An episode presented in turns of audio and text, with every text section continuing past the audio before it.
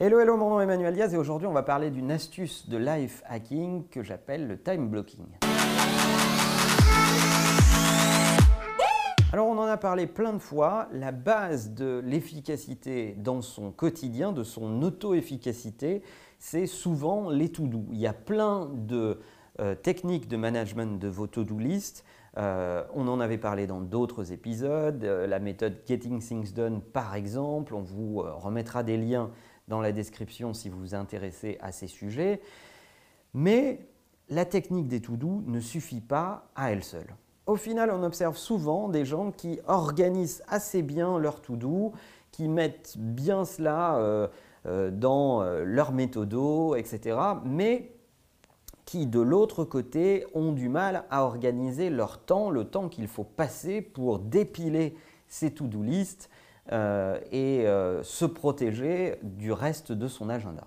Or, ce sont les deux faces d'une même pièce. Si vous avez des to-do parfaitement organisés mais que vous faites n'importe quoi avec votre temps, ça ne va pas vous aider à les exécuter.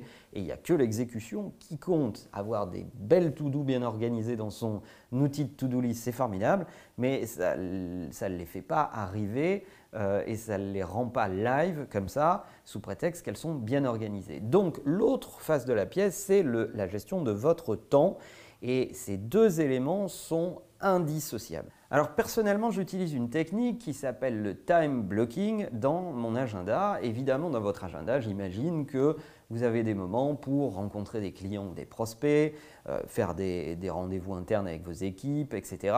Et au milieu de ça, il y a du vide qui est le temps dont vous disposez pour bosser, faire ce que vous avez à faire, répondre à vos emails, dépiler vos to-do, etc., etc. Mais si vous faites cela, finalement, vous allez rencontrer des problèmes qui sont les rendez-vous qui débordent, euh, les interruptions qui vont arriver dans ces moments disponibles et un manque euh, d'anticipation et d'organisation de votre temps au meilleur de votre forme. Si vous ne travaillez que de façon opportuniste dans les blancs de votre agenda, finalement, vous n'organisez pas vraiment votre efficacité au travail. Il est peut-être préférable de, bien se connaître et de se mettre des sujets, par exemple, de réflexion, de prospective le matin, parce que vous êtes performant le matin sur ces sujets-là, et de mettre des sujets de traitement euh, mécanique type euh, répondre à des emails, valider du courrier ou je ne sais pas quoi, euh, en fin de journée, parce que ça requiert moins de concentration. Et donc si vous fonctionnez par des blancs au milieu de vos rendez-vous dans votre agenda, vous n'organisez pas, vous ne prenez pas l'ascendant sur l'organisation de votre travail, et c'est dommage, l'inefficacité commence par là, et même si vous avez vos to-do bien organisés, eh bien, euh, ça ne va pas vous aider. Ce que je vous conseille, c'est de mettre dans votre agenda des plages de travail, du temps bloqué. Personnellement, je pratique le time blocking par des morceaux de 40 minutes. 40 minutes, c'est suffisamment consistant pour faire des choses. Et je planifie également des breaks, donc les breaks de 10 minutes entre chaque plage. Donc j'ai des plages de travail de 40 minutes, des breaks de 10 minutes. Ces breaks permettent d'absorber les imprévus, euh, euh, de gérer un coup de fil, un callback à quelqu'un qui vous a appelé pendant votre séance de travail, à moins que ce soit une urgence absolue, a priori, il peut attendre 40 minutes pour que vous le rappeliez, etc. etc. Et donc, ces périodes de break sont aussi extrêmement importantes pour rester euh, interfacé avec le reste de votre euh, équipe.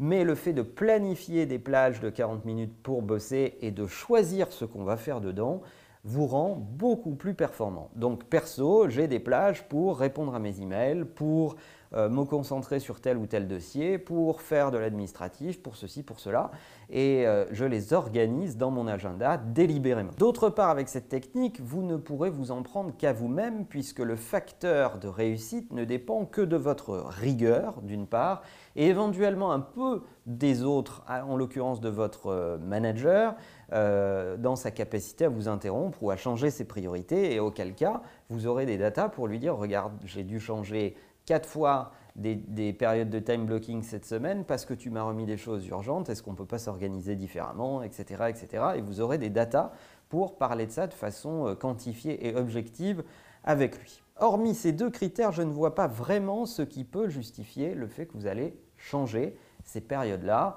Euh, et en tout cas, en procédant de la sorte, personnellement, depuis pas mal d'années, j'ai décuplé la productivité que je peux avoir dans euh, la gestion de mes dossiers et surtout le rapport au temps qui est une source d'épanouissement. Quand on subit le temps, on est vraiment euh, dans une... ça fait augmenter le stress et on est un peu mécontent de soi. Quand on domine la façon dont on a organisé sa journée, c'est beaucoup plus satisfaisant en fin de journée de se dire mes objectifs ont été atteints, toutes mes to-do sont cochées, je les ai fait dans l'ordre où j'avais prévu. À part les quelques 2-3 imprévus que j'ai pu gérer dans mes périodes de break, tout s'est passé comme j'en avais envie.